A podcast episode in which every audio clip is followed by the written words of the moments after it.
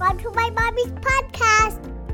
This podcast is brought to you by SteadyMD. I've been using this company for the past year and I love them. Here's how it works instead of having a primary doctor that you have to make an appointment to see, wait for hours in the office to visit, you can now have your doctor available whenever you need him or her through your phone.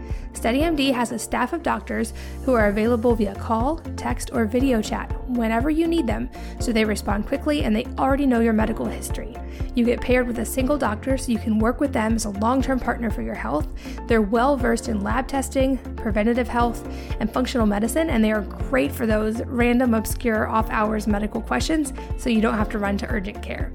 You can check them out and see if they are right for you by visiting steadymd.com forward slash WM. That's S T E A D Y M D dot com forward slash WM. They do have limited spots available, so I'd check them out quickly if you're interested. This episode is brought to you by Crunchy Betty. It's summer, and where I am, it is super hot and humid. I've always made my own deodorant, and I still think that's an amazing option. It works well, but lately I've been so busy that I've been turning to a pre made natural deodorant, and I am loving it. It's called Kokomo Cream, and it smells like a tropical vacation. Think coconut and lime and paradise. And it works incredibly well. My husband uses it too. We both love the scent and we love how fresh we stay all day. My favorite part, it's from a small family business and you can only find it right now on Etsy. So you can find it by going to etsy.com forward slash shop forward slash crunchy Betty. Again, etsy.com forward slash shop forward slash crunchy Betty. Hi, and welcome to the Healthy Moms Podcast. I'm Katie from wellnessmama.com, and today's episode is going to be helpful to any of you looking to have a more natural environment in your home because I'm here with an expert on that who's going to really enlighten us. Marilee Nelson is the founder of the House Doctors, a consulting firm dedicated to cleaner, more natural homes also co founder of Branch Basics, which is a natural cleaner that I love and use in my own home. She's also a medicinal cook, a board certified nutritionist, a certified baubiologist, which is a building biologist, a certified baubiology inspector, a building material specialist for healthy homes. She's on the advisory board of Documenting Hope, and she has spent nearly 30 years as a dietary and environmental consultant for clients across the country who are chemically sensitive, chronically ill, or who just are just plain smart and want to have a natural home. Marilee, welcome and thanks for being here. Oh, thank you. I'm so excited to talk and I, I just it's a privilege to talk with you and your listeners. And I just want to say with all my heart if there's anyone out there listening who has a child that has any type of difficulty, a learning difficulty, they're irritable, unmanageable, uh, they're whatever you want to say, they're just not quite right. Or if there's someone out there that can't get pregnant, someone who doesn't feel quite right, someone with chronic illness that they haven't been able to kick over and get healthy, or even anyone in the family that's not just exuberantly healthy, that if they have ears to hear what I have to say, that they'll listen and consider this information. Awesome. And I know that it is a very much a passion project for you and that you're very passionate because of your own story. So I think I'd love to start there. Can you take us through your own journey to health through diet and lifestyle and also how you helped your son? Sure. So to start, you know, sometimes we have something that happens to us that has the capacity to wake us up to important truths that are maybe hidden, misunderstood, or not well understood. And maybe things that are so essential that can even make significant difference in our lives and others' lives, but even on the surface, they don't seem significant enough and they're easy to pass by. And so the experience that my family has had several experiences have really turned those events into what I would call blessings. And I would hope that our story inspires you and motivates you, and more than that, empowers you so you can take more charge of your family's health and, and get a fresh perspective here that cuts really deep into the current healthcare crisis we have in this country because every single day people are searching the internet because they're on a quest to learn how to be healthy, to create a healthy diet, find safe products, and create a healthy home. And you're listening to a podcast right now for some reason, and we're all blessed to have this access. But so many people get overwhelmed with all the information. They throw up their hands, they, they don't know what to do. So I'm going to frame the unfolding of my family's journey to health with the fact that all of us, we all can be completely in the dark about something that's impacting us. And we don't even have a clue that it makes a difference in our life.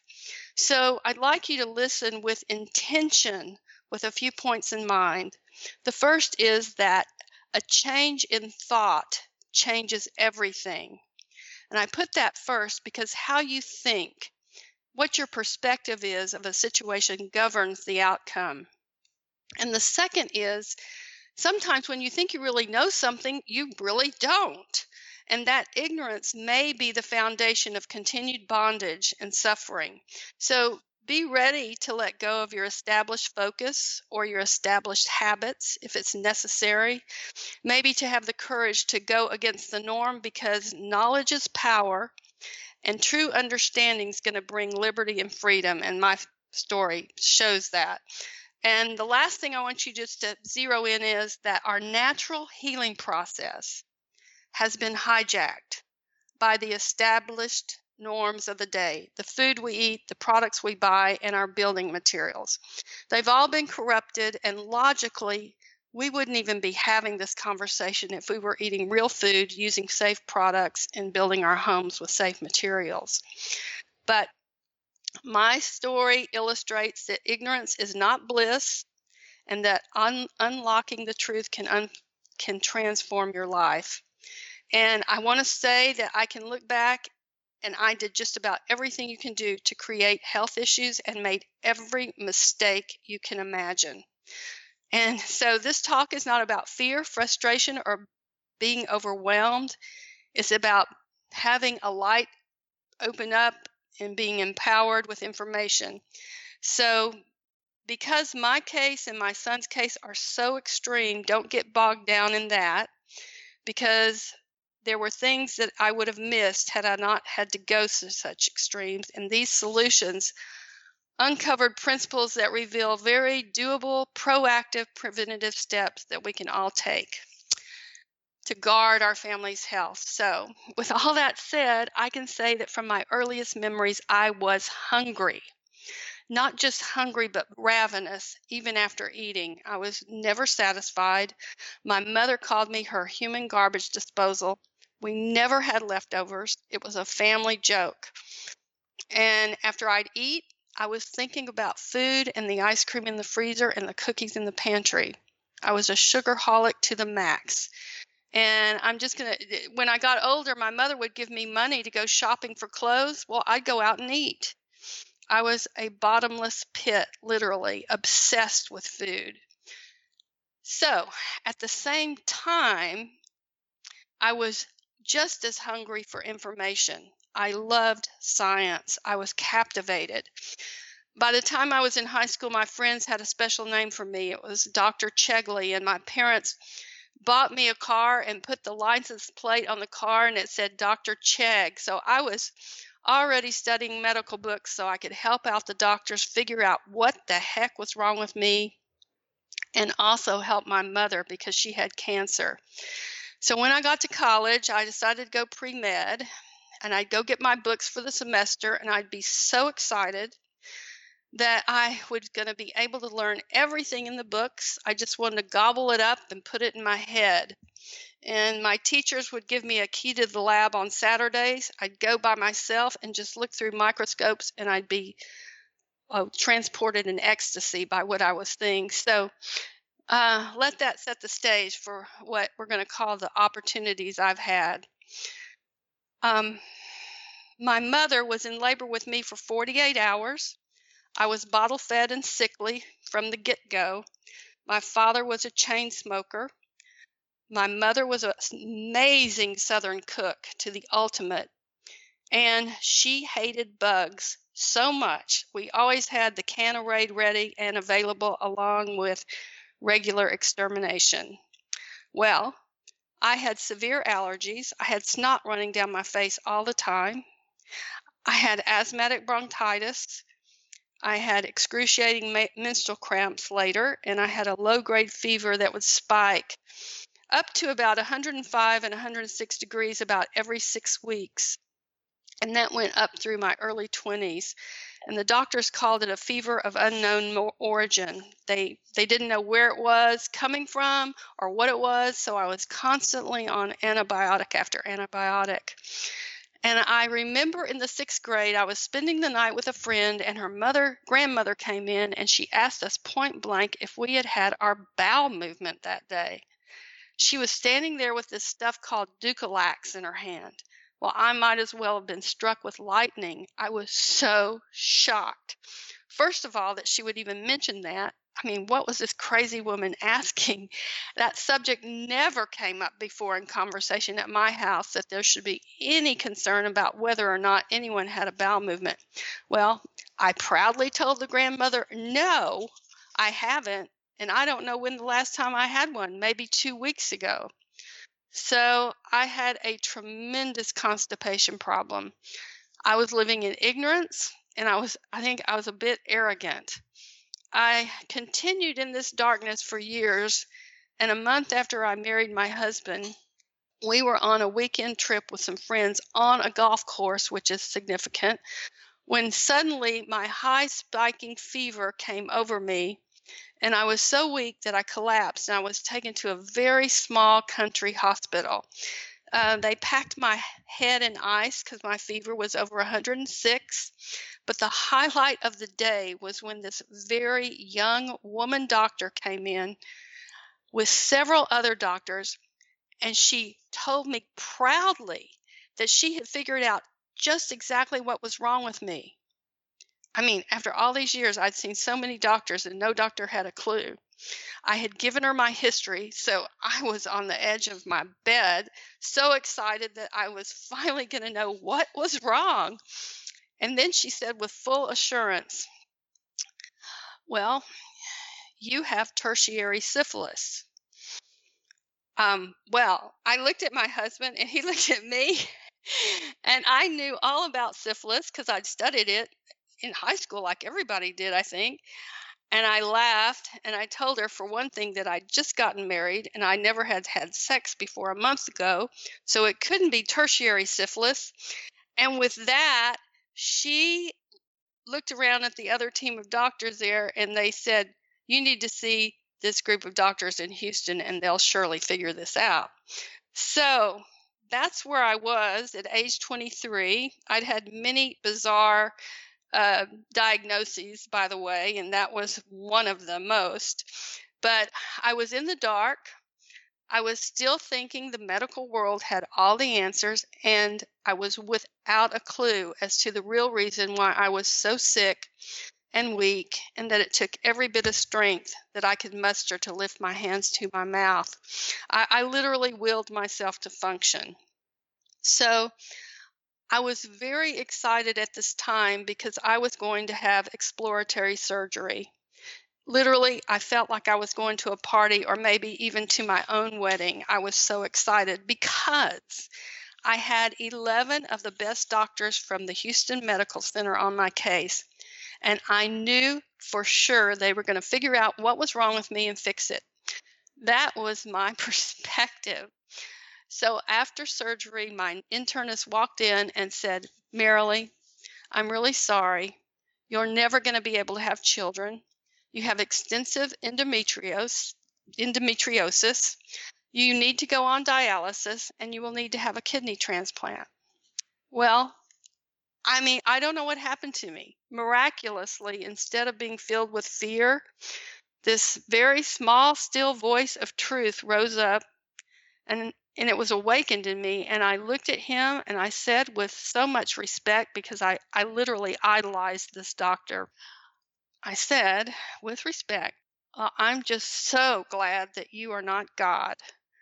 What if in 10 5 or even a couple of years there is a medical discovery that i wouldn't need a transplant I can't be subject to the limitations of what the medical world has to offer me at this point in time. I don't want to lose a kidney. I know there's another way.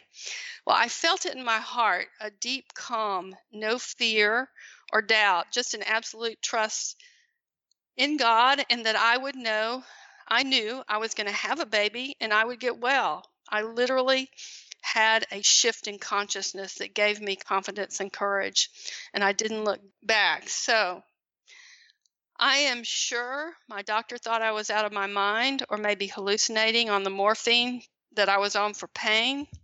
But this single event changed the course of my life. I was at a crossroad, a fork in the road. Was I going to make a decision based on fear because of a bleak medical prognosis given to me by top human experts that I trusted and respected, or was I going to go down a road less, less traveled? Well, I soon after I got out of the hospital, I continued on the medication and I was already on and I was madly researching and looking for answers. Anything outside of medicine was completely off my radar. It was just some pill I needed to find. But my condition continued to deteriorate. And in the midst of that, oh my gosh, my husband and I bought a brand new condominium. I can still smell the building materials. And then another bizarre thing on a routine, checkup with my gynecologist, who had actually been on the team of 11 doctors when I had surgery, he discovered I was pregnant. And he immediately assumed I would choose to terminate. And he warned that I would never be able to carry the baby to full term. But um, suddenly it hit me again this flash of, I guess I'll call it enlightenment. I was instantly so committed to doing whatever was needed for my baby that I didn't even think about it, what he was saying. So, to everyone's shock, I said I would not have an abortion. I stopped all prescription medications for my kidney situation. I stopped all over counter all of the counter medications for all my allergies. And the biggest deal that I still can't make sense of is that I decided to quit eating sugar. Now, where that came from, I don't know because I was the hardest die-hard sugar addict I had ever known and literally had no frame of reference or thought that what I ate had anything to do with the way I felt. I went cold turkey off of all that. And the only thing I can think of is I must have read somewhere that it would be helpful if I didn't eat sugar for my baby. So, anyway, my pregnancy was bizarre. I already felt so bad that I just continued to feel so bad. So, I didn't feel worse. I just felt just as bad as I always did. But to get ready for our baby, close to my due date, we had our home exterminated because, of course, you don't want bugs around your baby. And then I, sick as ever, but determined as ever, decided to paint his bedroom myself. So I'd paint a little, then I'd be on the floor resting. Then I'd get up and paint a little. Well, I immediately went into labor. And the next day, my son Douglas was born, three weeks premature my fever of unknown origin kicked in, and I had no clue that pesticides in paint could possibly be harmful to people, much less unborn babies. And, and I wasn't using one of these uh, non toxic paints either, of course. I was re- using a, a nice oil based paint, smelled very strong. So after that fact, I now connect these two actions using pesticides and painting as reasons why I went into early labor and my fever kicked in, and why my precious child had so many issues. And remember, I'm bringing him home to a newly painted nursery, by the way.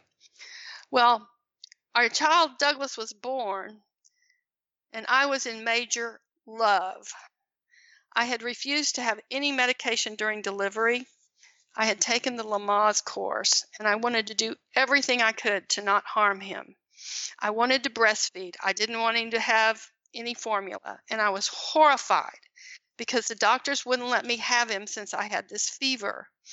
And then, after begging and pleading with my doctors, and maybe I'll say demanding, they waived the restriction as I always had a fever. They, my doctors knew it. I always had a fever. It was just a little higher than usual. And my baby would stop crying only when I would hold and breastfeed him. the nurses kept telling me and they couldn't get him to stop when he was in the nur- in crying stop crying when he was back at the nursery and so after 10 days in the hospital we went home and we went through a very difficult 18 months and after about six months of screaming and crying extreme irritability day and night unless being head, fed and held a friend told me about the feingold diet and children's behavior well I was desperate. So I read the book and threw out all the prohibited foods foods with artificial sweeteners, colors, flavorings, preservatives, foods containing salicylates, and those are um, that's what plants use as a natural pesticide to protect themselves. And overnight, we saw changes. After three days, he was content to be put down and would actually play by himself and smile. And he was way behind developmentally, but he had made very rapid strides after this happened, and he began to catch up, and he even surpassed the norm. And he started walking at nine months, and he was unstoppable. But for some reason, and this is going to be really important for later in the story, but for some reason, he was still unable to sleep. And this misery at night persisted until he was 18 months old and I refused to just let him cry as many and uh, everyone advised because I just sensed something was very wrong. Well, unfortunately, I did not experience any change in my condition with the Feingold diet, and I continued to go downhill. And I got so bad that I had to begin taking medication for my kidneys again, so I had to stop breastfeeding. And unfortunately, after starting formula, Douglas regressed rapidly and needed to be held day and night once again. Well, I was drowning and I was in serious condition. And yet, still, I had the hope that I'd be led to just the right prescription bottle because I'd be reading books while I was nursing him. I just read, read, read. But there was no internet then. And so it's hard to even fathom that limitation. But an article from a magazine, the Saturday Evening Post, was brought to my attention by my sister. And it was about a doctor in Boston that was using food as medicine. What? Well, this shows how desperate I was. I, um, I immediately called the hospital he was associated with, and to cut this short, I got a prescription for a medicinal diet for my particular condition. I tossed out just about everything in my pantry I continued my medications, but from the first meal, I was no longer thinking about or craving food all the time. I started to gain strength really, really fast, and I, I was being transformed. I just started pouring in only real organic food prepared as a prescription for my condition, and I started eating normal portions because I was satisfied. And within a very short time, I was able to get off all medication, and I've never had the need to take even one prescription medication or over the counter medication since. And my kidney issues, fever of unknown origin, severe cramps, endometriosis, pollen allergies all resolved with just a change in diet. No vitamins, no supplements. I learned that every food has a pharmacological action and acts specifically on certain organs. So that was fascinating to me. For instance, sugar is especially damaging to the kidneys, and probably the fact that I sh- stopped that sugar cold turkey intuitively as soon as I learned I was pregnant was significant for my kidney function as well. So once I was able to get off my medication, I started breastfeeding again. And oh my gosh, an absolutely miraculous transformation occurred about three days later when what I call my truly real child emerged with the most beautiful, calm disposition, no signs of agitation whatsoever at night, day, no irritability. He was a happy, normal child who slept like a baby through the night. Well, after the dust settled, I was in utter disbelief. I had been totally committed to conventional medicine. I wanted to be a doctor, and I felt like all the answers were in that arena. I had now been pushed out of that box to think differently. And I realized we had been poisoned. I mean, all my life I had been poisoned. And how was it in this civilized country we were actually putting chemicals in our food supply as if they belong there that poison us and alter our brains and bodies? And how was this fact not front page news? Well, I wanted to shout it from the rooftops. How is it that intelligent people, I mean, who actually have heard of this and do know will even continue to choose to poison them, continue to poison themselves? I mean, what are we doing? What are we thinking? Better yet, why aren't we thinking? I wanted to write a book. I was going to. I said, I'm going to name it, Why Didn't Someone Tell Me? I mean, I had ears to hear that were as big as elephants, and I was on a mad search for help, but this never had come into my radar. And I wanted to find a way to give people the opportunity to at least have this information presented so they could make the choice instead of the continual suffering. So they wouldn't have to say one day what I was saying. Well, why didn't someone tell me this? So at that point, I was very focused on the potential of the liberating effect of eating organic, real food. The idea that harmful chemicals elsewhere could also greatly impact health was as remote to me as when I could only see a medicine bottle as an answer. So I ended up changing my career. I studied food as medicine. I became a medicinal cook, and I was given the amazing opportunity to be in charge of the kitchen in a health resort right on the white beach of Montego Bay, Jamaica. We had been living in Houston, Texas, where the air is polluted, to this clean, invigorating ocean air. Overnight, I noticed an upgrade in my sleeping and my physical stamina. And I considered myself to be really feeling good, but this was a new level. So we were preparing organic food picked fresh from gardens every day. We were getting fresh mountain spring water that cascaded down from a waterfall in the mountains of Jamaica for our water depth supply every day. Fresh fish when we put it on the menu. And the most spectacular awakening I had, though, while I was in Jamaica, was that intelligence is just not what we think it is. For instance, I'm going to say if you think you have a child with a learning disability, well, there may be more to that than you might think. And my desire to understand this was to become a new focus because all of a sudden, my son, age five, was dividing, multiplying, adding, and subtracting spontaneously. I mean, what? I, I, had taught him to read and he could do simple math like one plus one and that kind of thing, but this came out of nowhere. One day I was standing in the kitchen with my Jamaican staff and he walks in and he announces to the group, Hey, mom, there are 70 toes in here. I said, Oh, really? And it didn't sink in. But when he said, Oh, mom, now there are 50 toes, well, my ears perked up because I realized there had been seven people in the kitchen and two had walked out. And I said, What do you mean? And the kitchen staff were dumbfounded and they started playing games with him, some running in and out of the kitchen several times several at a time and asking him, Now how many toes are in here? And he'd immediately answer the questions. His mind was operating at a different level. He was not taught how to do this.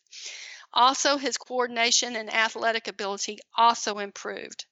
The entire family was enjoying enhanced health and well being. We were experiencing what I started to call the power of pure pure outdoor air, plus, yes, pure food, pure water, and all of that was a factor. And just as a, saw an aside, before I move on here, there are many studies out now, especially from Harvard, that show how the quality of air affects IQ. So, you say that you had your IQ tested at age five and it was so and so. Well, that is not a fixed number, it can fluctuate. So, when it was time for me to move back to the States, you can be sure I was investigating air quality. So, I got about a ream of documents, 500 pages at least, no joke, from the EPA with studies around the U.S. concerning water and air quality. And I found that at that time, the 50 mile radius around a little town called Hunt, Texas, was purported to have the cleanest air in the country. There was no agriculture, there was no industry, there was no big city, and the water from the water table from the eh, from the wells and the wells in the area were also supposed to be some of the cleanest in the nation. It was the center for a lot of children's camps, and it actually looked a lot like the hill country of Jamaica. We ended up moving there. But at age 10, my son Douglas was exposed to a concoction of pesticides. The doctor called it a catastrophic chemical exposure. So, in one day, he went from being calm, stable, obedient, athletic, and brilliant to agitated, unpredictable, uncoordinated, and unable to spell even simple three letter words or do simple math. We ended up, after several emergency room and doctor's visits, taking him to a specialist, the doctor that treats Gulf War syndrome veterans and other poisoning victims. And when I heard his words, Your son will never recover. He has had so much neurological and brain damage, he will be like a bubble boy for the rest of his life because his immune system can no longer process the everyday chemicals we all come into contact with. You will have to give him medication and create a special room for him that has no immune stressors. And that will be where he lives. And then, last but not least, he, lo- he dropped the cancer bomb. He said he will have cancer in 10 years. Well, I had the same response I'd had to my surgeon and my gynecologist. I respected this doctor and his work, but I was again at a medical crossroad where there was no acceptable answer, no hope of recovery. I refused to accept that verdict, and I told the doctor respectfully, I'm just so glad you're not God because I know my son's going to recover. And I didn't mean just get better. I meant he was going to get he was going to recover. Well, I was very naive and I really didn't understand what we were up against. Looking back, the switch to diet and that change for me was really relatively very quick. Um, I didn't have any concept of the fact that our seven year experience seemed like being many times in a hopeless hell with a son that was a captive to his own brain and body, but that this experience would one day reveal critical, crucial, and practical keys for releasing him and others with chronic illness from their prisons. So, the roadblocks and barriers many times seemed insurmountable. We took him home and we decided that we would make our entire home a sanctuary so he was not isolated to one room. We had no idea what it really meant. It was a learning experience to say the least.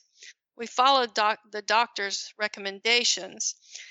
We took out all the carpet. We had no carpet. We had took out all upholstered furniture, drapes, books, papers. We were left with concrete floors, two organic beds. We had to get those, a solid wood table, and chairs and metal wire bins for clothes. But he kept reacting. He was unpredictable. One minute he would be bouncing off the walls as if he were on some sort of crack drug. Or he might be reduced to extreme lethargy, unable to function or lift his head off a pillow. He'd start crying, sobbing, or he'd go into deep depression. He might snap out of it and become so wired that he couldn't sleep. He'd fall down on the floor with blinding headaches. He'd have excruciating sensitivity to sound. And even though we had been told that he was reacting to very small amounts of chemicals, this really wasn't immediately apparent to us. It didn't become clear until we understood enough to create a safe place for him where he wasn't reacting. But this was going to take some time. So I was giving Douglas 23 shots a day and other medic- medications. And even with all the changes we did, his condition continued to get worse. He kept having reactions in the house. I kept throwing things out, and that was easy. I threw out products, cleaning products, body care products, pens, pencils, books. I mean, it was truly minimalistic. The problem was, I think, well, I didn't know at that time, but it was what we're going to find to put back in the house. So we found that he felt much better outside. Duh.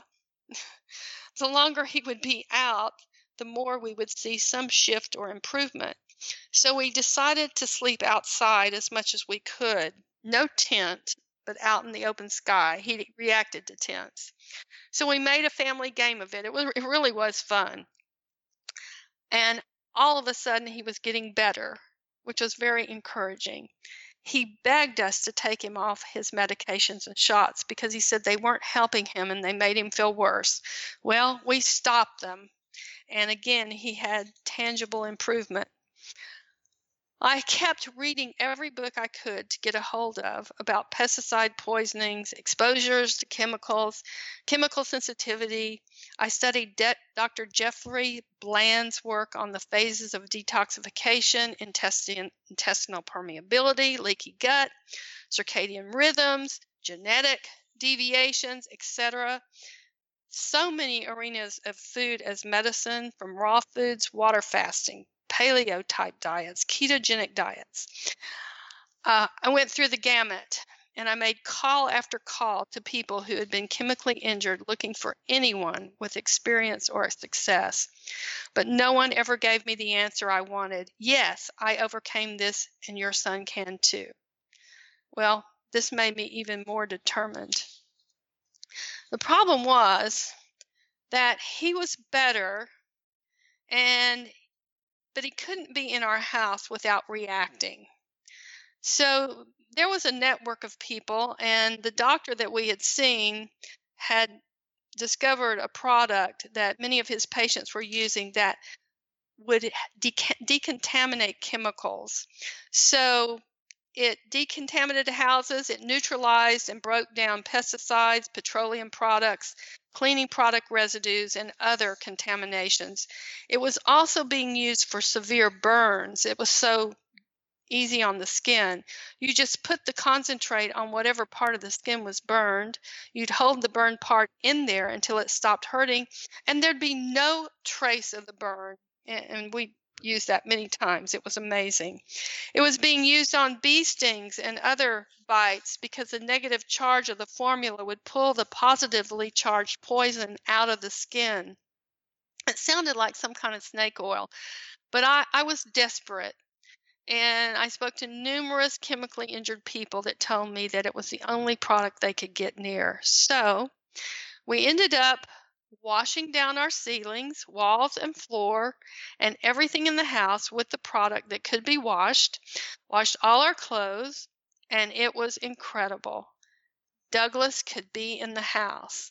And not only that, he could be in the house when that product was being used and could use it on his body with no reaction. It was a major milestone. But there was a caveat. And before I go forward with that, I want to say that we just don't pay attention to clues we are given and we just go bounding forward. So the caveat here was that if he stayed in the house a long time, he would start noting, noticing something bothering him, as he would say it. And he was still having problems sleeping in the house. And I could have just said, Oh, you're okay. We fixed the problem, and just pushed him. But I had a deja vu moment when I recalled how much better he got when, he was a baby when I switched to the Feingold diet, but he still couldn't sleep because there was more to the story. And I knew there was more to this story, more that I had to discover. So I had heard about this German study of baubiology, meaning building biology, and we, that's my husband and I, both decided to study this. And we learned how the Germans linked health and recovery from any illness to the home environment. That the home environment should be a safe haven with the bedroom being the most important room in the house. The house needed to be clear of toxins, mold, and EMFs. EMFs, what was that? There were no cell phones, no Wi Fi, no personal computers, no iPads. Oh my gosh. I there were only landlines. And at that time, though, the Germans considered the AC electric field to be the main inhibitor of recovery from serious illness. At night, the body is supposed to rest, recover, and rejuvenate from the day's events. But if the body is resting in a chemical soup plus high electromagnetic fields, then the body is not able to heal.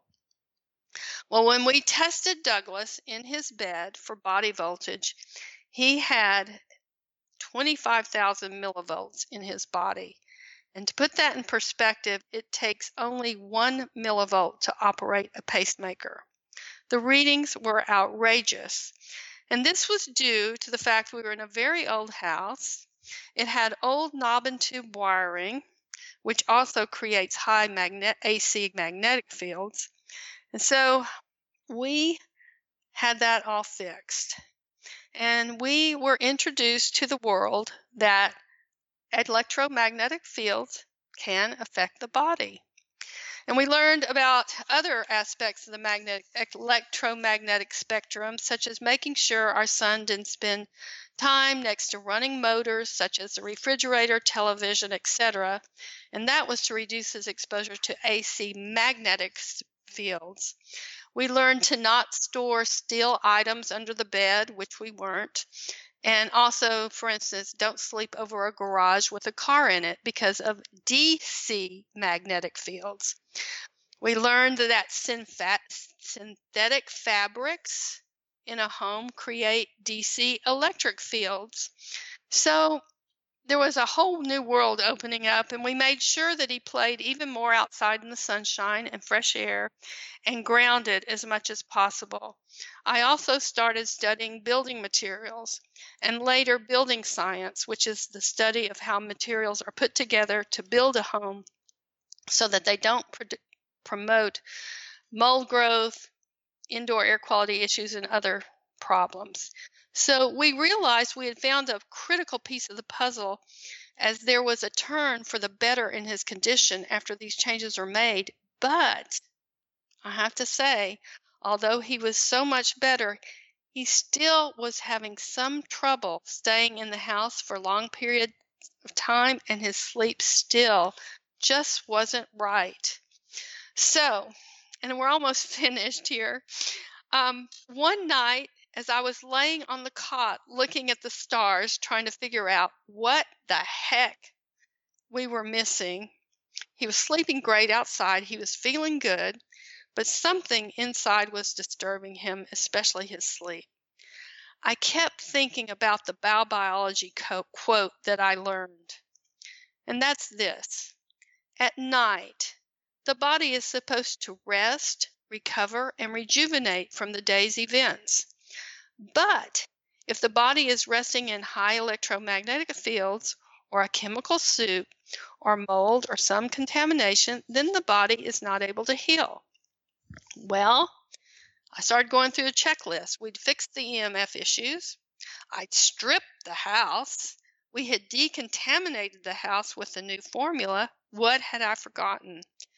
And in a flash, Looking up at those stars, I remembered that although I had removed all my, the cleaning and personal care products from the house, I had decided to keep my favorite ones in one box in a closet.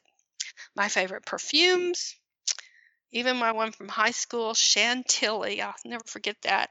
Skincare, cleaning products, And I just didn't see how that would matter. After all, they were closed up in a box, and I thought I'd get them out when he was better.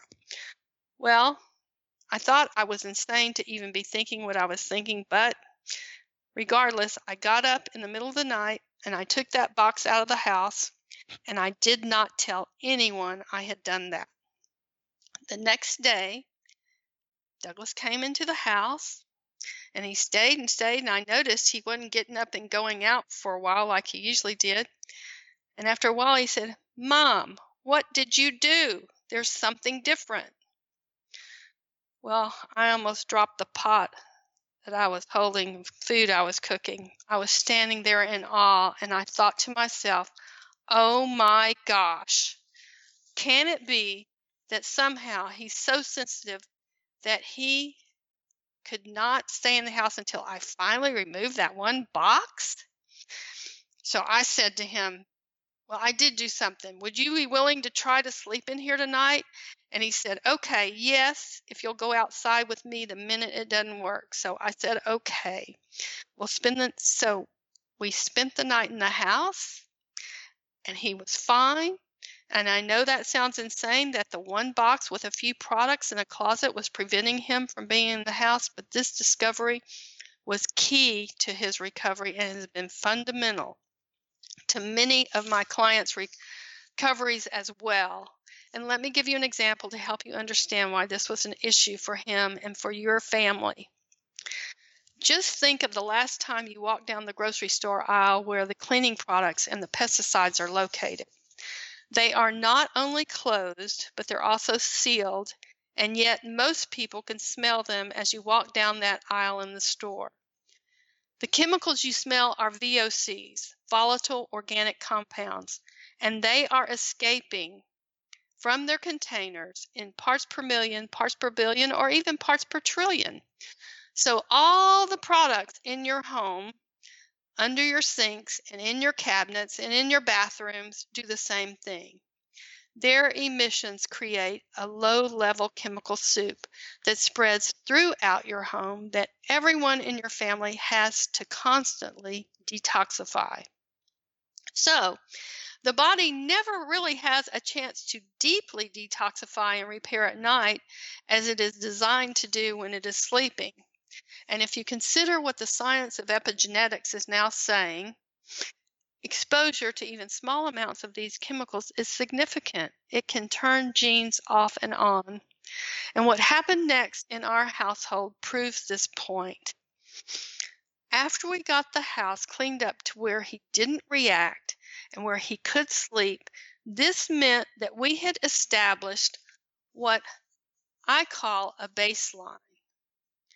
And that means that Douglas was in a state of being what is called unmasked and unreactive. In other words, there weren't so many things in there that his behavior and all was masked. We couldn't tell what he was reacting to. Everything was gone. So now he became our own little canary, like a, the canaries that were released into the coal mines that would die when they were exposed to poisonous gases. Their death warned the miners to not go any farther if it was not safe. Well, Douglas's reactions were, were going to now help define what was really safe and what was not. And this part is very important to hear. We could now see that shifts in his mental and physical and behavioral function were clearly linked to specific exposures. The impact of these chemicals on his mood, behavior, and learning ability was eye opening. If he had an unextended exposure, he would revert back to a reactive state, but he'd start recovering once the offender was removed. He had symptoms resembling ADD, ADHD, hyperactivity, hypoactivity, autistic type symptoms, depression, fits of rage, anger, shaking, inability to concentrate, distractibility, crying for no apparent reason. He'd get very wired And again, since he was no longer masked, we could isolate and tell exactly what he was reacting to. And when we'd remove it, he had a pretty quick recovery. For example, we discovered that if we went to Walmart or a store like that, we would have to shower and wash our hair, change clothes before coming in, or he might fall down in a heap with a blinding, blinding headache. Or he might even have his lymph nodes just explode in his neck where you could see them. And we were fortunate because we had a little cottage next door where we could shower, wash our hair, and change clothes in. So, after we discovered that, that's what we would always do before we would come back in the house. I also discovered that most of the non toxic products available at that time that I tried to bring in the house caused him to react. I learned that most of them had harmful VOCs. And I kept having trouble when we were trying to homeschool. He would go blank and stare and start to fall asleep. Finally, I discovered why. I had not outgassed his number two pencil enough. I had to put everything in the sun before it came into our house until there was no smell. The pencil just needed more treatment. After that, he was alert when we homeschooled. Well, I wanted more. I wanted to discover the key that was necessary for real full recovery, not just keeping him comfortable in his bubble, since the generally accepted thought was that people don't really fully recover from this. So I tried to get a picture in my mind of what we were trying to achieve. How would we be able to have complete healing so I started to liken complete healing from having a damaged immune system to healing from a wound inflicted by a knife on the skin. If you take a knife every day and re irritate the wound, the cut will just not heal. But if you do not cut the skin again, or not as extensively, it will naturally continue to repair because our bodies are marvelously designed to mend and restore automatically when they're given the right tools and the right circumstances. And when we're not putting things on them to inhibit that that healing. So, I reasoned that since the chemically sensitive person's damaged detox system is incapable of neutralizing and metabolizing the chemicals found in everyday life, that to heal it, we had to avoid it as any exposure as much as possible. I figured these mini poisonings were just tantamount to recutting an injury, so I felt like we were fighting for his life, and we had to protect his right to what we all take for granted. I wanted him to be able to go out into the world where where everyone else does and not be sick. And we knew that for that to happen, that we could not, that's my husband and I, we could not knowingly compromise or dismiss something just because it was inconvenient to us. Like, are we going to skip changing clothes, washing our hair, taking a shower since we went out because we don't want to? No, we couldn't do that because it would be at his expense and it would drive his misery. And of course, we would be drawn right down with him. So here we were. We'd made amazing progress. And I mean, I was quite excited, but these inex- unintended exposures where we'd make an, a mistake, like come in and something was was you know would bother him it always made him feel like he had just slid down to the bottom of the mountain that he had just climbed. And he'd be so discouraged about that the fact that he could not go to school. He was feeling better. He thought, I need to go to school. But bam, he was reacting every time, you know, we pushed the limit. So he just wasn't healed enough. And his loneliness and his desire for a normal life, it well, it was palpable and it was breaking my heart.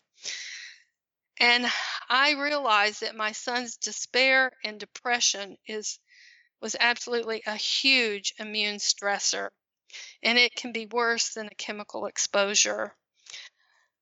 And I knew that if he didn't get a sense of hope and confidence, that it wasn't going to matter what we did, that we were not going to win this battle. So, we started talking about our thought pantry. We compared toxic chemicals and food with chemicals to toxic thoughts. We had removed toxic products and foods and replaced them with real food and safe products that were not harmful. So we worked on removing fear and replacing it with hope and confidence and focusing on the miraculous progress we had made. So he concentrated on pouring in the good thoughts and overcoming every negative one by replacing it with good. And he had a very tangible turning point and gained what I'll call a real spiritual sense of purpose and direction. And that was a huge milestone because he was now a participant in his own recovery. So, after a total of seven years, he was ready to go out into the world. And my loving, calm, stable, smart child was back with us, emerged and flourishing. He not only fully recovered, which was nothing short of rec- incredible, but he went to the Naval Academy. He went into Naval Air Intelligence. He flew over 200 missions over Iraq and Afghanistan. He became a Naval Aviation Intelligence Officer in Japan, and you cannot be sick and do that. So, my husband and I noticed that we were both enjoying unbelievable stamina and energy. Life in a home without exposure to harmful chemicals and EMFs, eating real food was beneficial to us as well. I I mean, I started to feel like I had had the privilege of being engaged in a very important scientific experiment. I was enabled to see the clear impact that harmful chemicals and EMFs can have on the body, behavior, and the mind. And I started to have the very deep conviction that these everyday chemicals found in our environment and diet that we had to remove from our home in order for him to heal and for me to heal were in fact undermining everyone's health on a subtle and sometimes not so subtle le- levels that we're all unintentionally living in a veritable chemical soup. And this would later be proven and borne out with my work with clients, both young and old. So I'm going to take an aside here because I want you to connect the dots from what I saw in my own family and from what I can say I've seen in many clients. We all know that physical and mental abuse can twist and distort a person's character. We find out that a murderer or a sex offender was once probably mistreated or neglected as a child, and that's one of the reasons that they act the way they do. Well, I am here to tell you that these chemicals in your child's everyday favorite foods and the products being used in homes are like crack drugs. And if your child cannot metabolize it fully, they are abusing your child, and what you're seeing acting out is not who they really are.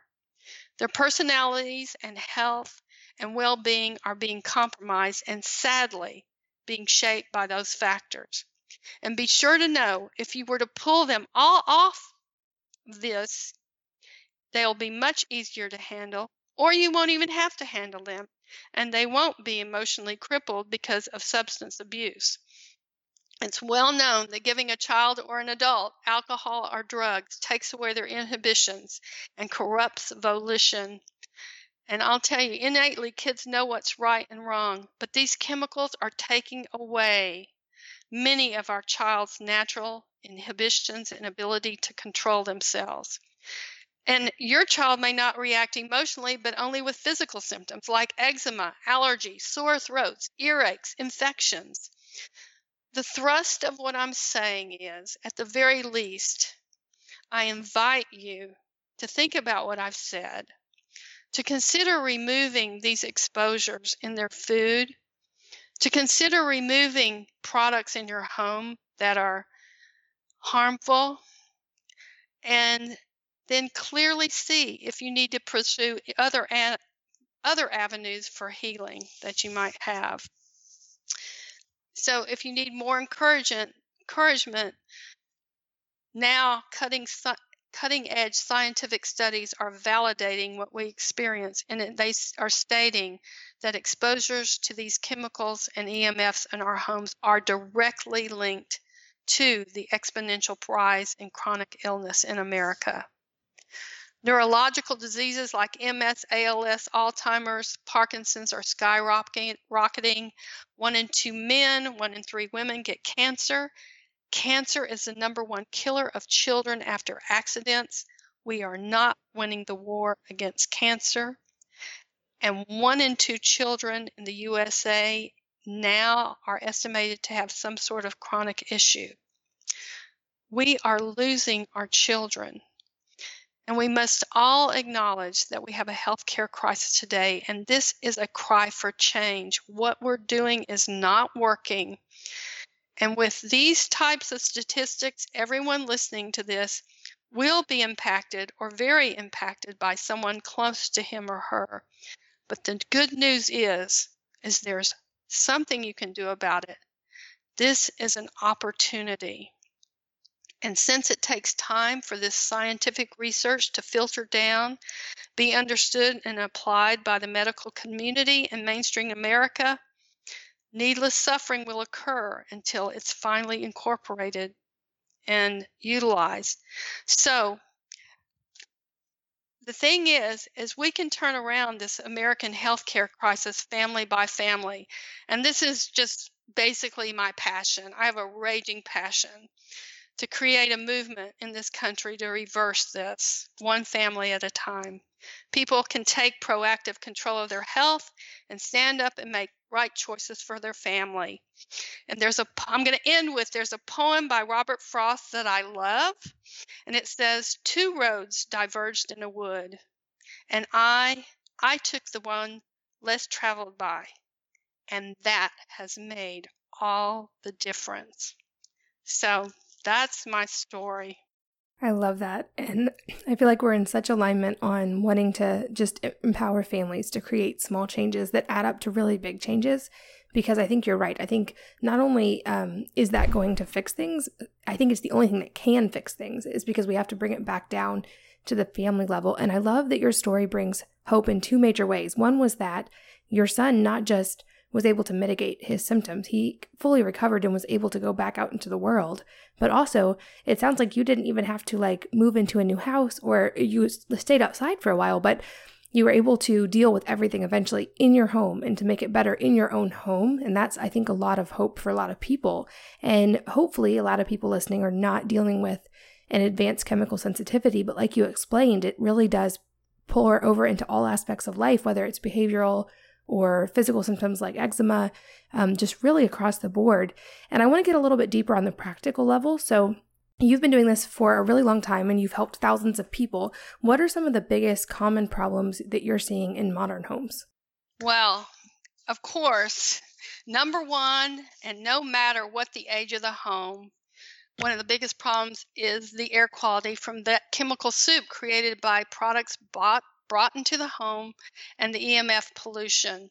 So the great thing is that acting on this now, you don't have to go through seven years of trying to figure it out.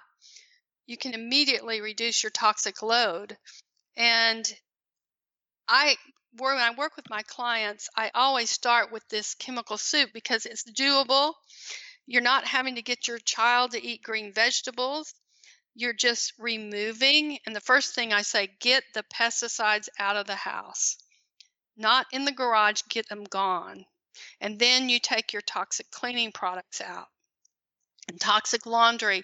And I go through a sequence. I do cleaning products, laundry products, then body care, scented products like candles, scented stationery, plastics, phthalates, etc. And, um, you know, I tell people you can do this step by step as you're able because everything you do is going to be helpful. You're taking that much little bit of load off. Some people want to do it in one fell swoop. They just get a box and go through their house, and take out scented products and products that have those VOCs. So I also right away will hit the low hanging fruit with the electromagnetic field situation because this has now become a big problem. Why Wi-Fi ideally should not be in our homes. Our home should be our sanctuary, a safe haven. We need a break from being out in the Wi Fi all day, especially our children. It's affecting their brains, their ability to think, to multitask, to concentrate, and their nervous system. You can have your computers, you can have your devices, but hardwire them. Hardwire your security systems, hardwire your HVA systems. Everybody's going on these smart systems go hardwired. But if someone's and if someone is adamant, then I tell them to read the studies, and if they still won't budge, at least kill it. Turn it off at night. You can get a switch and turn your Wi Fi off when the family sleeps. That is absolutely imperative. We're just paying a very high price now for this convenience. And I know this from the EMF sensitive canaries that I work with. I mean, I now I have I have people that live outside because they can't go in a building, and you have to work to get them healthy enough so they can go in. And we should take a cue from the Europeans. Wi-Fi is already being banned in schools, libraries, etc. And we are foolish not to heed these warnings. Um, so then I'll hit the next easy target is lighting. I recommend that people remove all the CFLs. Those have high frequency fields and they've been shown to cause epileptic seizures. Um, I have them remove fluorescent lights and ideally all LEDs. Now, LEDs are not a problem in terms of high frequency fields if they don't have a transformer, but they do emit blue light and they contribute to the dysregulation of our body clocks. I recommend absolutely no microwave use for any reason. Not only does it put out a high, very high frequency, it goes all through your house. It's not just right in front of you.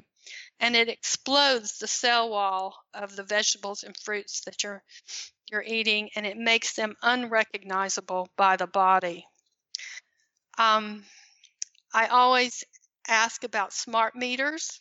We need to stand up and opt out. Many states have an opt out option, and if they don't demand it, and if they don't, if your state doesn't, demand that they do. California is a leader in the country. And years ago, with my clients, when this was all coming to the forefront and smart meters were being put out in California, the citizens stood up to PG&E and they won the right to to choose. And this has kind of given us and the rest of the country a benchmark. So a lot of people that I work with don't even know they have a smart meter or don't even know what it is. But that's an important point too. So once you get your house, you know, all the products out and all and you're you're creating that safe haven, then we in modern homes you start looking at um, the home itself. And before I go into that, I will say no matter where you are, what home you're in, etc., um, if a client calls me, there's always something to do. You're not it's you know you you don't ever want to feel I'm trapped in my house. There are things to do. So, the first thing we're going to look at is that's really important is to check into the pesticide history of your home. A common problem is that the air in your house might be contaminated with pesticides if there's been a history of use in there. And thankfully, there are ways to clean that up. And the pesticides are a major underminer of health, and it's called a universal sensitizer. For instance, like my son, when he was chemically injured, by pesticides, he became sensitive to everything. That's what it means a universal sensitizer. You've heard of some people that are uh, they're sensitive to fragrance, but they're not sensitive to other things, etc. Um, fragrance can make people sensitive, but it's not a universal sensitizer. So the next thing you would do in that case too is you would find out what year your house was built. You would try to find out what type of termiticide was used when it was being built. And if you don't know, you call a local exterminator and you say, okay, I have a house. It was built in 1969. Can you tell me how the houses that were being built at that time were treated for termites? And so usually the local exterminator can tell you that. So then the next thing you do is you look at what pesticides you have. You look at the construction of your home. Is it a slab? Is it pier and beam? Does it have a crawl space? Because all those things are considerations when you're going to uh, employ mitigation strategies. So I'm going to tell you that there are many different ways you can reduce that level or even get rid of it. So I want, you know, I want to encourage you in that. Um, the next thing I consider very important in modern homes is formaldehyde. And formaldehyde is the other universal sensitizer, just like pesticides. Usually, a person that's extremely chemically sensitive has either been um, affected by building materials or, which would be a lot of times formaldehyde or pesticides. You look at the age of the home. If it was built recently or if it's been remodeled, there's likely to be higher levels.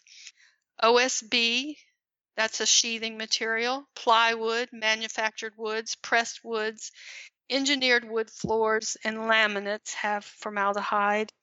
Um, cabinets can be a notorious source.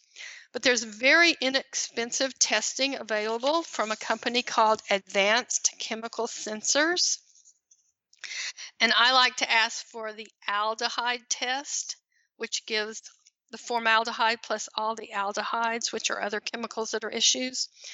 And you do a 40 hour test to get the sensitivity.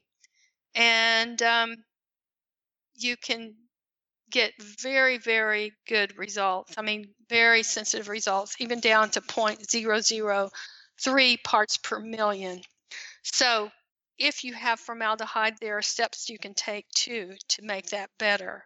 So, another thing you want to look at is you want to ask, in terms of the year the house was built, what kind of insulation does a house have? Some insulations are quite a problem. And now, with the um, energy efficiency issue, we have a lot of foam insulations that have a very toxic fire retardant in them. And so, the answer to that is you get yourself a HEPA vacuum because these fire retardants are chemicals that ride on dust. And so you regularly use your HEPA vacuum and you reduce dust. You and a lot of people will get an air purifier too with a HEPA filter in it.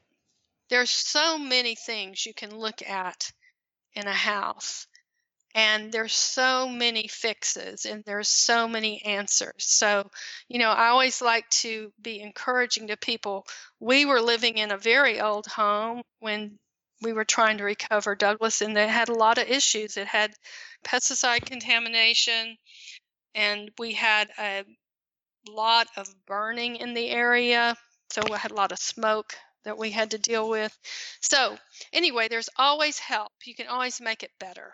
Yeah, I think that's such the important point to remember because it definitely can seem overwhelming. And I remember thinking the same thing when I first started learning about all of this. Um, but there are ways to mitigate it, and it doesn't, it's not actually that complicated once you get started. But don't necessarily try to tackle every single thing in one day unless you have a serious medical reason to do that. This podcast is brought to you by SteadyMD. I've been using this company for the past year and I love them. Here's how it works instead of having a primary doctor that you have to make an appointment to see, wait for hours in the office to visit, you can now have your doctor available whenever you need him or her through your phone. SteadyMD has a staff of doctors who are available via call, text, or video chat whenever you need them, so they respond quickly and they already know your medical history. You get paired with a single doctor so you can work with them as a long term partner for your health. They're well versed in lab testing, preventative health, and functional medicine, and they are great for those random, obscure, off hours medical questions so you don't have to run to urgent care. You can check them out and see if they are right for you by visiting steadymd.com forward slash WM. That's S T E A D Y md.com forward slash WM. They do have limited spots available, so I check them out quickly if you're interested. This episode is brought to you by Crunchy Betty. It's summer, and where I am, it is super hot and humid. I've always made my own deodorant, and I still think that's an amazing option. It works well, but lately I've been so busy that I've been turning to a pre made natural deodorant, and I am loving it. It's called Kokomo Cream, and it smells like a tropical vacation. Think coconut and lime in paradise. And it works incredibly well. My husband uses it too. We both love the scent and we love how fresh we stay all day. My favorite part, it's from a small family business and you can only find it right now on Etsy. So you can find it by going to etsy.com forward slash shop forward slash crunchy Betty. Again, etsy.com forward slash shop forward slash crunchy Betty. And like you said, I 100% echo like if we all just make small baby steps continually, we're going to go so far with fixing this problem. And I'd love if you could kind of talk about a little bit of a two-prong approach. So for on the one hand, in a perfect world, if you were going to build a house that was as non toxic as possible, starting from the ground up, what would that look like? Um, what things would you consider and what would be different? But then probably applicable to more of us is if you already have an existing home, what would be the biggest bang for your buck things to start right away? I know you mentioned the pesticides, which are huge, and plastics, which I've written about and taken some heat for as well, but I 100% back you on that, that there's no need to have plastics in your home. But I'd love if you could kind of tackle those together. Sure. Well, a non toxic healthy home would be a home where the air quality is not impacted by the materials used and it would be wired properly so that exposure to EMFs are minimized. And this would be achieved by using what I call an integrated system, and that would merge building biology with building science. Building biology considers the materials used, and building science considers how the materials are put together to put, create that healthy building envelope. So, if you want to build a non toxic home from the ground up and you had all the great opportunities that you could go look for property, you want to choose the site your home's going to be built on. So, the first thing I do, I like people to do things so they don't have to spend money. So, do a little research on the area. Find out what was on that land before. Was it ever agriculture? Was there ever industry there? Was there could there be any you know any hidden drums underneath the ground sometimes when you're near a military base or so that that's an issue check out the local air pollution the wind patterns if you're have proximity to a highway there's going to be more of a high particulate issue if you are near agriculture look at the prevailing winds and make sure that you know how it usually blows because you could have pesticide drift. Um, so after you say, "Oh, I really want this lot," and you're still want to dig down more, you could do soil testing for any pesticide and chem- chemical contamination. But you also should do a radon test and have an EMF evaluation to make sure that you have ambient fields that are safe. So you want to have ambient magnetic fields of 0.2 milligrams, I mean milligauss. Um, you want to have electric field level, ideally less than one volt per meter, with very high frequency mills. You'd love it if you get 0.1 microwatt per square meter. But, um, you know, there's a range. We have, you know, very safe and a little bit, you know, still safe and when you move into areas of concern. But anyway, you you look at that EMF site and you determine is that ambient EMF evaluation safe enough for your home. So once you get that lot picked out, then you're going to need to create your plans. And to draw up your plans, you have to make some decisions based on, ideally, the climate the house will be built in. For example, you would not build the same house in the same way with the same materials in Maine, which is a cold and wet climate, as you would in Arizona, which is a hot, hot and dry climate. And you would also then decide which way those materials are put together because if you use standard construction practices you run into more possibilities of mold toxic indoor quality etc so there's a lot of choices out there now. You can get the standard wood framing advanced framing uh, insulated concrete forms like Durisol structural insulated panels poured in place concrete systems. There's several, you know, different building envelope methods that you can choose.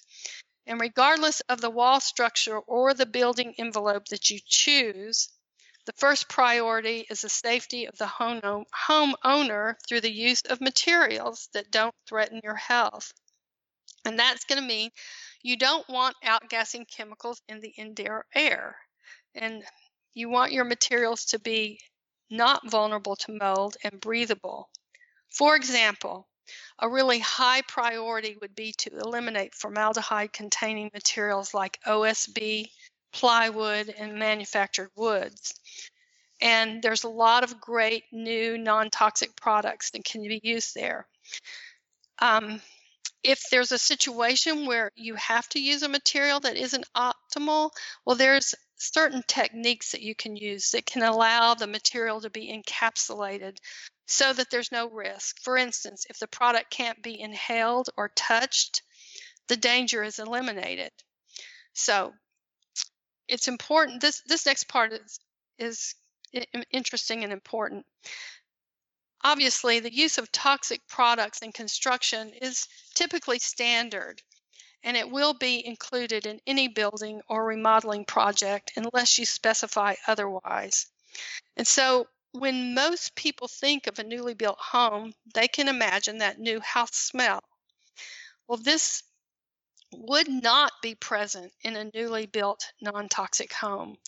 We test the homes after they're built and they the the levels are just amazing. I, I've had architects go over to a house in the middle of the building project and call and say they cannot even believe it. They walk in and there's not a smell. Um, so that new smell is due to the VOCs, the volatile organic compounds in the materials that are outgassing into the living environment, and it's coming from the freshly applied paints, wood finishes, sealers, putties, etc and until they have cured to no odor, they will emit chemicals into the space.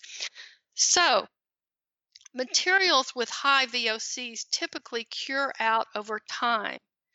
And so, when they're applied, they may be very aromatic, but with time it goes away. So, this is a very important point. Typically, when a wood finish is first applied and there's a strong toxic smell, it gradually goes away. And there's no issue with that particular material anymore unless that material also has what is called an SVOC component. SVOC stands for semi volatile organic compound. And the VOCs are the aromatic part, the part that you can smell. The SVOCs do not smell, and they ride on dust. And instead of decreasing over time like the VOCs, they increase over time. So when SVOCs are first applied, the levels in the home are low. The older the home, the higher the SVOC level is. So this term SVOC is very well known in Europe, but it's only starting to emerge in the American consumer consciousness. So enter the green building movement, which is being promoted as a healthy energy saving mo- movement.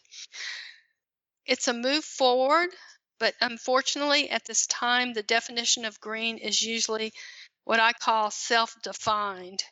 and there's no clear cut understanding of what it really means. And the green building movement's primary focus is on energy, not health, although most people link the two together. So, simply because a company sells a product or building material that's touted to be green and safe, it might not be. So, we must become educated because many are actually very toxic and outgas for the life of the home. In other words, they never cure because they contain the SVOCs. Now, this might be shocking, but conventional materials are actually much better in many cases because although it might take a while for them to cure out to no emission, the VOCs diminish with time and eventually go away. So, if you think about the strong smell of an oil based paint, which is very, very toxic when first applied, but over time, maybe even six months or more, it completely cures out, then there is no air quality condition or no, you know, no problem with your air quality. Well, and I, I hope this is this is a little shocking. Compare the new highly touted no VOC paints. They have no VOCs, but they have added very high levels of biocides and antimicrobials, which are SVOCs, that do not smell and do not go away. And I can guarantee you that if your drywall gets wet and stays wet, a paint with a biocide on it is not going to help prevent mold at all. It's just like if you're sitting on a couch with a fire retardant. If your house burns down and you're sitting on that couch because it has a, a fire retardant, it's not going to help you. Our building practices need to be changed so that the homes are not vulnerable to mold. And the addition of biocides in individual materials is not necessary.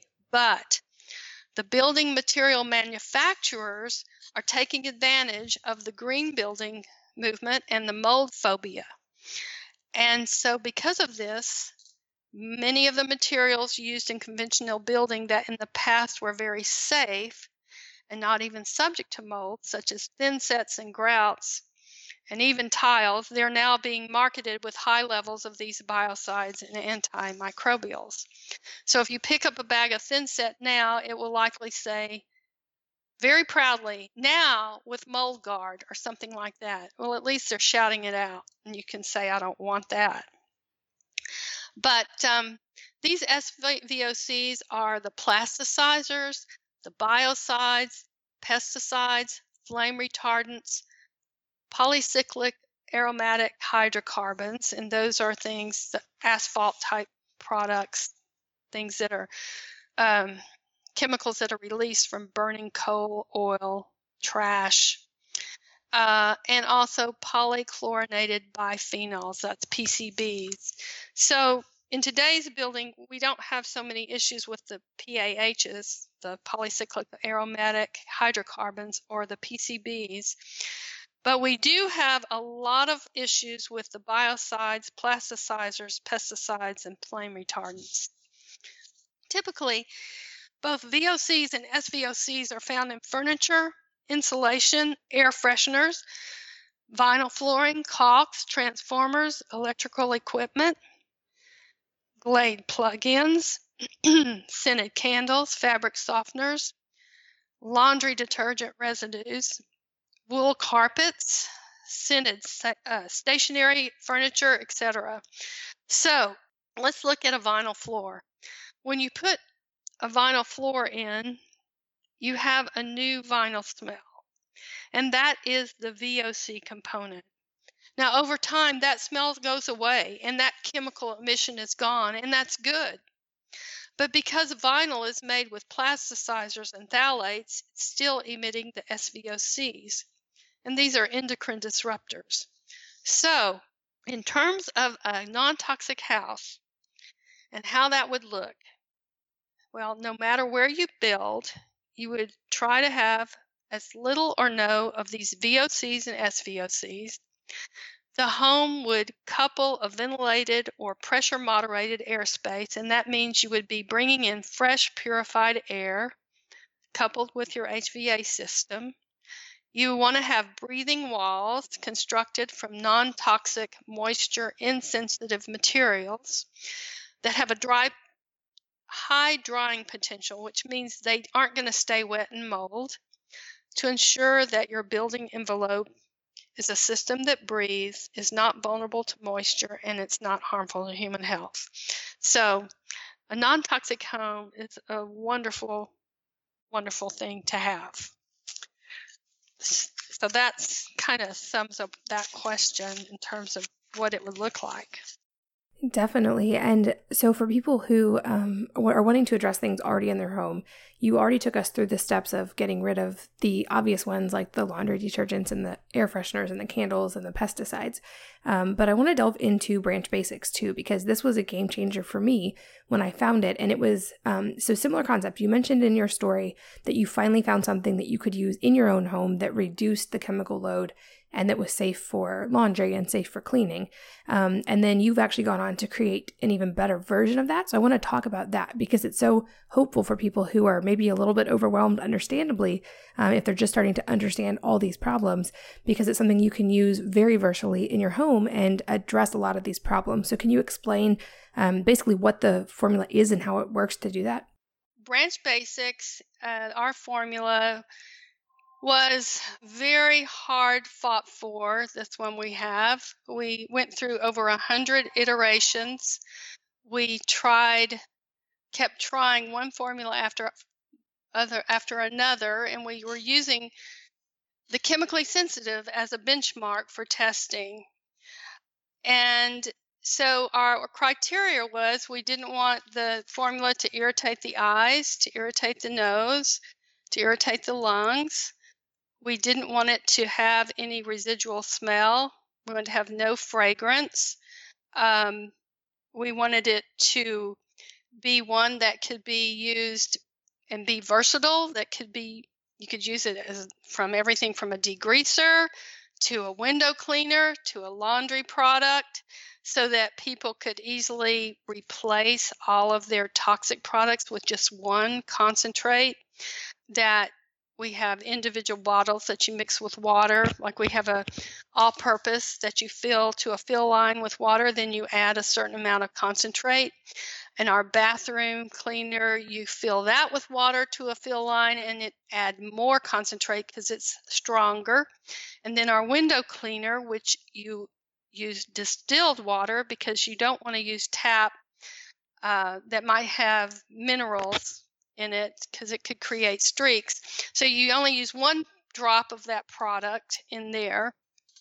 And um, we were, we had a really hard time getting a product that would do all of that plus not irritate.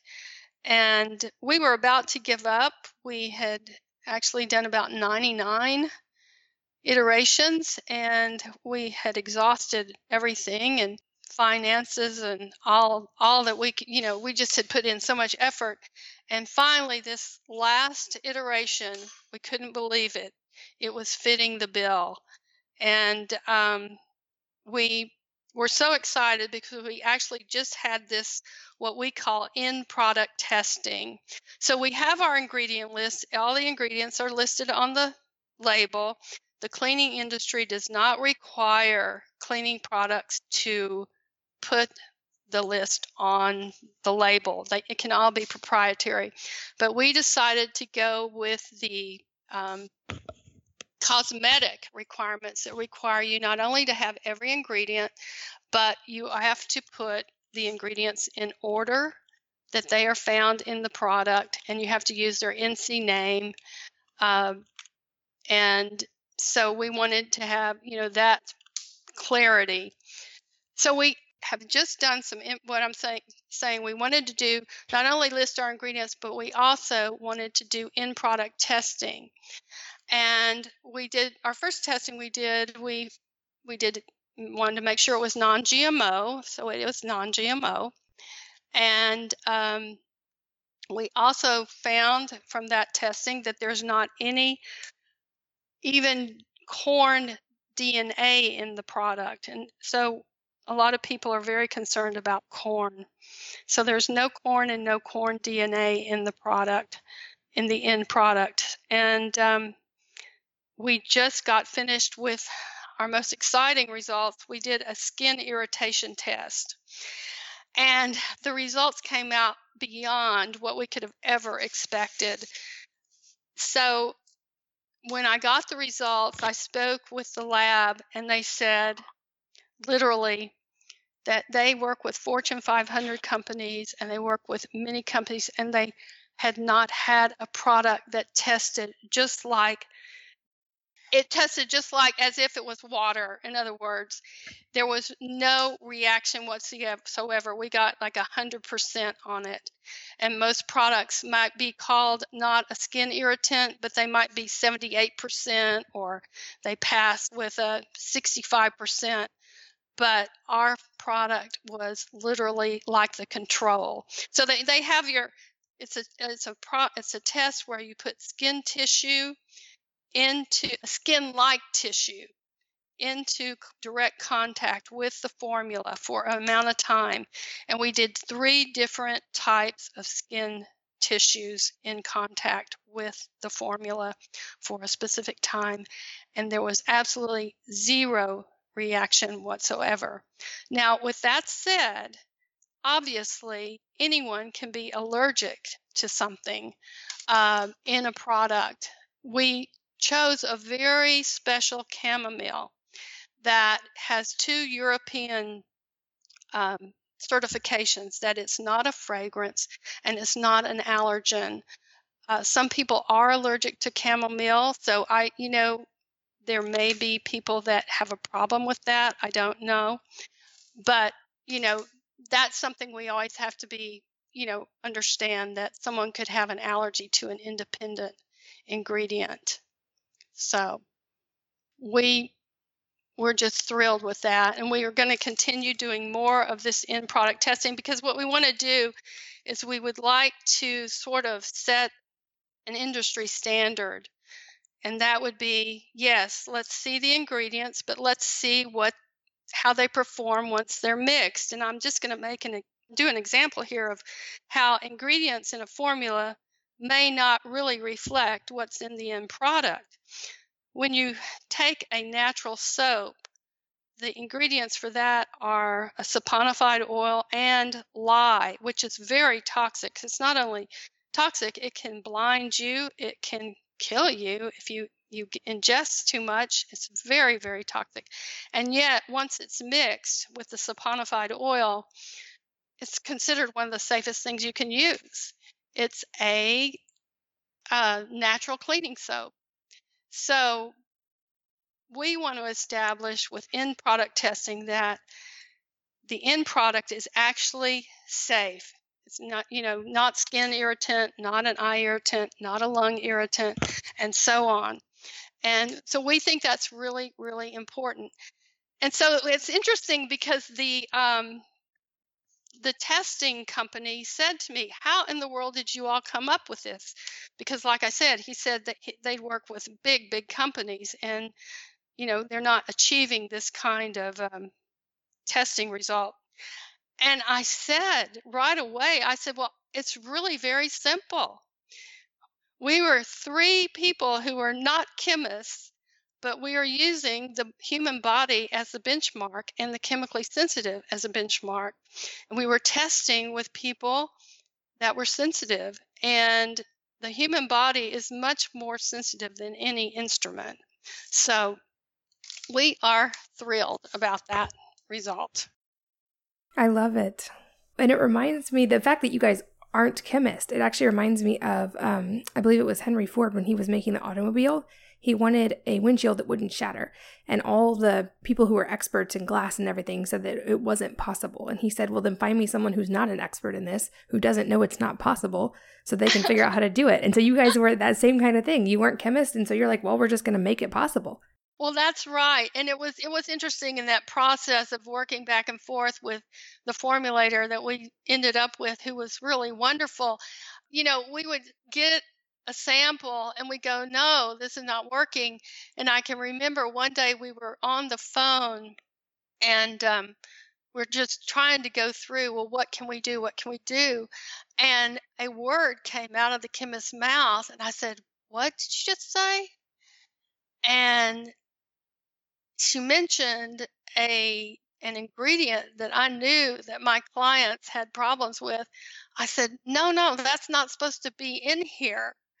I mean, we had to go through a lot to, you know, really get everyone on board with what we were trying to do because it was always well this isn't going to make a difference you know this you know we need a little of this a little of that a little of that so we you know we had a list of of ingredients that we did not want in there and i don't know we have a our story of how we came to the formula our original goal was to create a natural, pure natural soap that didn't irritate, just like I was saying. And we got very close. We found we got a formula that worked really well, but it still had that little bit of irritation with the eyes and the especially the eyes and then the lungs. And we just said we can't do that. Um, and so because of that, we turned to uh, being open to using the alkyl glucosides, which are the mildest of the surfactants. And so we experimented with that and um, tested and tested and tested with, you know, this amount of that and this this amount of this one, etc. And finally, we ended up with the one that we have, and we're really happy because it works. It is we we wanted something that really worked, and this really works. I love it, and I'm definitely a fan. And anybody who's interested in trying it, you guys can find it in the show notes at wellnessmama.fm. Um, it's definitely, I would encourage you to give it a try. Not only does it work really well, it's budget friendly because you get to stretch it and avoid putting a lot of plastics in the landfill, which we love. Um, and Marilee, I could seriously talk to you, I think, all day. And I think we may have to do a round two one day because I have a feeling we're going to get a lot of questions like, wait, what about this in the home? What about this? And you have so much wisdom on this. Your passion is evident in your story and just how much you love this mission of helping families create healthier homes. And I'm just so appreciative that you were here today. And like I said, I think we'll have to do a round two, but thank you so much for being here today. Well, thank you so much for having me. It's been a pleasure. Thank you. Likewise, and thanks to all of you for listening, and I hope to see you next time on the Healthy Moms Podcast. If you're enjoying these interviews, would you please take two minutes to leave a rating or review on iTunes for me? Doing this helps more people to find the podcast, which means even more moms and families can benefit from the information.